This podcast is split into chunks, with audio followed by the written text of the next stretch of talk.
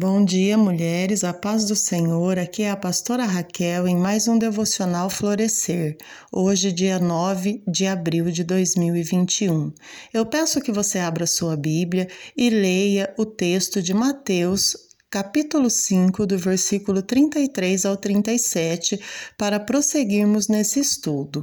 Aqui está falando sobre juramento e Jesus nos dá uma diretriz sobre que não devemos jurar nem pelo céu, nem pela terra, nem por nada, mas que a nossa palavra tem que ser sim ou não. No Antigo Testamento, os juramentos eram feitos em nome de Deus. Estava frequentemente relacionado a um pacto ou uma celebração mas na época de Jesus, os fariseus e os mestres das leis tinham elaborado um sistema de juramento em que alguns juramentos eram considerados mais vinculativos que outros, e eles imaginavam que eles diminuiriam a sua responsabilidade se não usassem diretamente o nome de Deus no seu juramento. Por isso começaram a jurar pelo céu, pela terra, por Jerusalém. Mas Jesus salientou que Deus ainda estava presente com como testemunha, que Jesus estava vendo o que eles estavam dizendo, não importasse qual a fórmula eles pudessem recitar.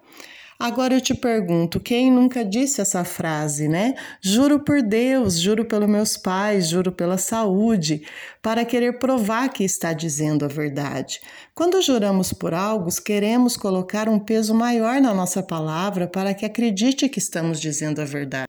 Mas aqui Jesus está nos ensinando que a nossa palavra tem que ser sim ou não, que não precisamos provar honestidade nem sinceridade usando o nome de Deus ou coisas maiores. Todo o conceito de juramento dos fariseus era ofensivo para Deus, porque para eles era uma maneira de evitar dizer toda a verdade. Então, Jesus estava lhe dizendo simplesmente sim ou não, e qualquer coisa que além disso era inspirada pelo demônio, que é um mentiroso e pai da mentira. Jesus ensina com isso que devemos ser sinceros nas nossas palavras, pois somos filhos de Deus e a verdade está em nós. Integridade nas palavras é melhor do que torrentes de juramento. Há ocasiões em que o juramento é apropriado e agrada a Deus, sim, como você vai ler no estudo. O governo tem direito de prestar juramento aos cidadãos, um médico na faculdade, quando se forma, faz um juramento, advogados nos tribunais fazem juramentos, testemunhas.